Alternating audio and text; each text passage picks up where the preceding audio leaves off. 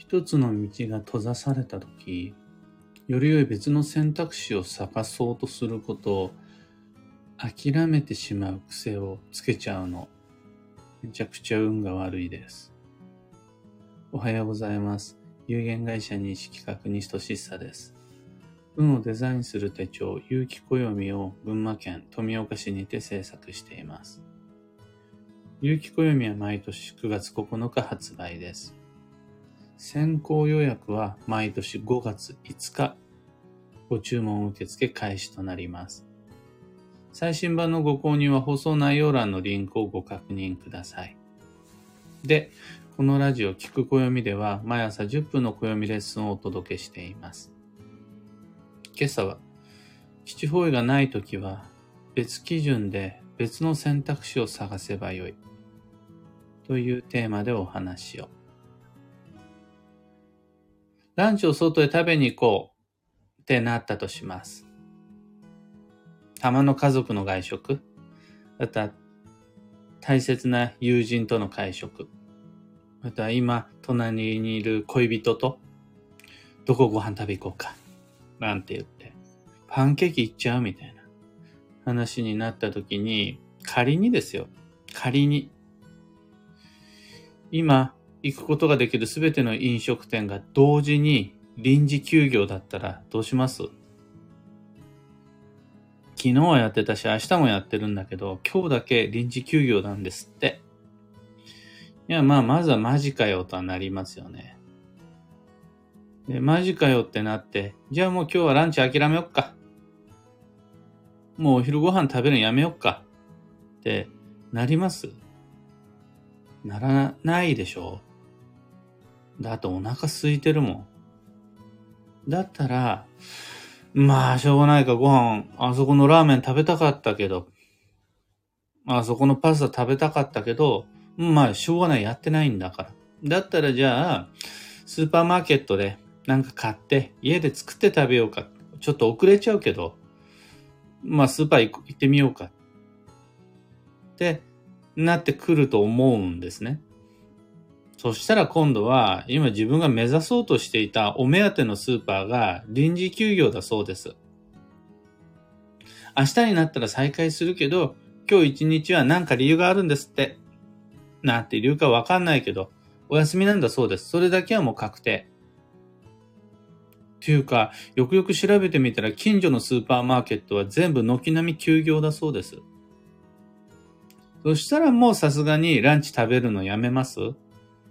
めっちゃお腹空いてるんですけど、もう隣にいる家族恋人もお腹空いた、お腹空いたらなんか食べようよってイライラしてるんですけど、でももうレストラン全部休みだし、スーパー休みだから、もう今日は終了、ランチ食べるのやめってなります？ならなくないですか？だったら、ちょっとは考えてどうしようかなと思ってコンビニ行きません？もう休みっていうこと分かってるんだから、家族も恋人も友人も納得してくれますよ。コンビニ行きましょうよ。いや、当初のあそこのとんかつが食べたいとか、あそこのファミレスに行きたいとか、そういったちょっと違っちゃったかもしれないけど、今のコンビニはお惣菜も冷凍食品もめっちゃ美味しいですよ。なんならこんな時じゃないと楽しめない発見もあるはずだし、みんな好きな冷食もどれでも選んでいいよって。ほら、どっかのレストランでちょっとしたごちそう食べようと思ったら、コンビニの冷食なんてよりどりみどりですよ。一人でにひん選べるかもしれないです。あと、こんな時じゃないと楽しめないような発見も あ, あるもんですよ。なのでもうついでに最新のデザートまで選んじゃいましょうよ。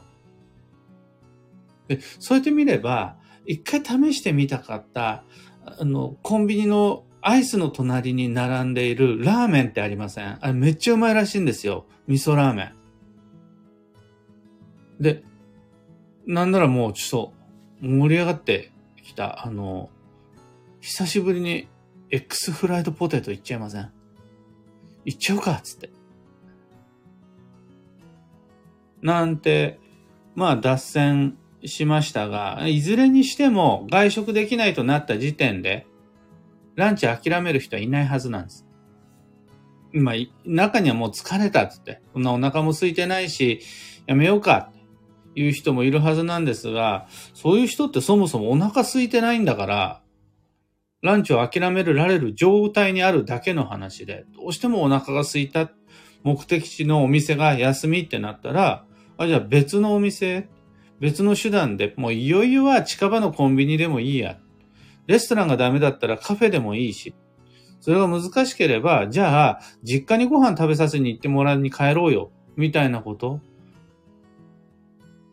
自然とできてるはずなんです。外食できないとなった時点で、それを当然のこととして受け入れずに、異なる別でのアイデアを自然と探し始めることができるのを僕たちは持ってるはずなんです。他にもあるはずの可能性、選択肢を諦めないはずなんです。そして外食というのは諦めるかもしれないけど、別の基準で、じゃあスーパー、スーパーもダメだった。じゃあコンビニ、コンビニさえダメだった。じゃあ実家。なるはずなんです。いよいよそれさえダメでやるならば、家にあるもので、で、なるはずなんです。違いますか？そうして僕たちは、それを当然のことのように様々な選択肢を生かして自然と栄養補給をしているはずなんです。ところがですよ。今年は基地包囲がない。今月は基地包囲がない。今日包囲しかない。包囲の神様全員臨時休業。ってなった時に、え？って言って移動を諦めちゃう人が結構いるんですよ。あの、まず、この考えがやばいです。基地包囲がないってなった時に、え？じゃあどこにも行けないの？って、行くか行かないか別の話です。え？どこも行けないの？ってなっちゃうその、思考回路がやばいです。あの、その人に対してお前はやばいって言ってるわけじゃないんです。そうなっちゃう風潮というか、洗脳というか、フィーリングがとても運が悪いことだから、そこに足を突っ込んでいるあなた、結構やばいですよっていう話なんです。もしも、基地方位にしか行っちゃいけない。強方位には行っていけないという思考を疑わずに受け入れちゃって、なんとなくそのように過ごしていたとしたならば、それってとても危険なことだって僕は思うわけです。一つの道が閉ざされた時に、より良い別の選択肢を探そう。ですることを諦めてしまう癖が無意識につき始めてるかもしれない。これを僕は本当の本物の悪運だと考えます。で、移動の際の基準を方位の吉凶しか持ってないっていうのはまさにそれなんですよね。例えば基地方位がない。ってなったらその時点で、じゃあ思い出の地巡りしようかに変えればいいじゃないですか。思い出の地だってとても大切なエネルギー補給源ですよ。基地方位、強方位、方位の吉凶という基準が閉ざされたんだったら。じゃあ次は前から行ってみたかった土地へ行こう。さてあなたにとって前から行ってみたかったところはどこっていう別の基準があるはずなんですよ。もしくは、お店を基地方位に新しく新規出店しようってなった時に基地方位がなかったならば、僕だったらすぐこう思いますよ。そもそも基地方位じゃなくって、最も顧客が多くいる場所に出店しようになるはずなんですよ。場合によっては、本社と支店の間の中間地点で、証券が被らないところで出店しようって思いませんか？多分ね、思うはずなんですよ。異なる別の基準を持ってる人だから、それ当然やるはずなんです。方位の吉凶を気にしてる人だけなんですよ。諦め癖がついてんの。そんなことになるんだったら運の知識は重荷と足かせにしかならないから早々に捨てちゃった方がいいです。だって、より良い別の選択肢を探すという当たり前の人としての本能を手放してしまっているから。まあぶっちゃけね、ランチの一台二度諦めちゃったって人生全く問題ないと思うんですよ。吉方位がないからという理由でお出かけをしないことが年にいっかいにかいあったところで全く人生には影響ないと思います。それで運が劇的に悪くなることなんてありえないから全然心配いらないです。僕が気にしてるのはそこではないんです。これがダメだった。だからダメだって、より良い別の選択肢可能性を無意識的に諦めてしまうその心の仕組みがすごく嫌です。自分の大切な人生を、子供たちの大切な未来を、もしくはビジネスのチャンスを、吉方位がないからという理由で諦めてしまう癖を今の段階からつけないように僕たちは別の場所にも行くべきだし、別のものも選ぶべきだし、別のタイミングも探せるようにした方がいいと思う。というわけで、一つの道が閉ざされたとき、より良い別の可能性を探そうとすることを諦めてしまう癖つけちゃうの大反対です。今朝のお話はそんなところです。ヒント見つけてもらえたら配信終了後、いいねのボタンをお願いします。二つ告知にお付き合いください。一つ目が有機暦ユーザーのためのオンラインサロン、運をデザインする暦ラボに関して。ラボは暦の知識を共有交換するコミュニティです。どこかで誰かから押し付けられた吉凶に対する不安や疑問は一人で抱えず、ラボで共有し解決、解消してしまいましょう。昨日、宝くじミッションの吉日、このタイミングで宝くじを買いましょうというタイミングをスラックにアップしたので、ラボメンの方、一度ご確認ください。二つ目の告知が、新春暦読み YouTube に関して、にせんにじゅうさんねんの運勢と注意事項を YouTube にて配信しています。どんな未来が待っていて、どう過ごすと流れに乗れるのか、いちねんじゅうにかげつの行動計画を立てるヒント、ぜひそちらでご視聴ください。サロンも新春暦読みも詳細のリンク先は放送内容欄に貼り付けておきます。さて今日という一日はにせんにじゅうさんねんにがつのようか水曜日、土曜明けとともに助走のにがつが始まりました。僕のところにも エスエヌエス を通して土曜明けました、土曜の天気見つけましたというレポート入ってきています。明けましておめでとうございます。ここからは段階的に少しずつ無理のないペースで心と体と魂を盛り上げていきましょう。幸運のレシピはフルーツサンド。今だったら絶対的にイチゴサンドが激推しですね。ただイチゴサンドが売り切れっていうことだったら、イチゴサンドであらねばならない。それがないんだったらもう諦めるしかない。じゃなくて、別にみかんサンドでもいいですし、八作サンド、いよかんサンドでも良いです。場合によってはただのサンドイッチでも大丈夫。というわけで、異なる複数の基準を持ちながら、それでもまずはフルーツサンドを目指して吉です。今日のキーワードは補足、不足を埋め合わせる。その心は、人にも物にも欠けがあるのは大前提です。必ず何かしらの足りない部分があります。完璧なことや完璧な場所がないのは悪運じゃなくて当然です。そこを別の何かでいかに埋め合わせていくのか、別の人、物、工夫でどう補っていくのかが今日の幸運の鍵となります。以上、迷った時の目安としてご参考までに。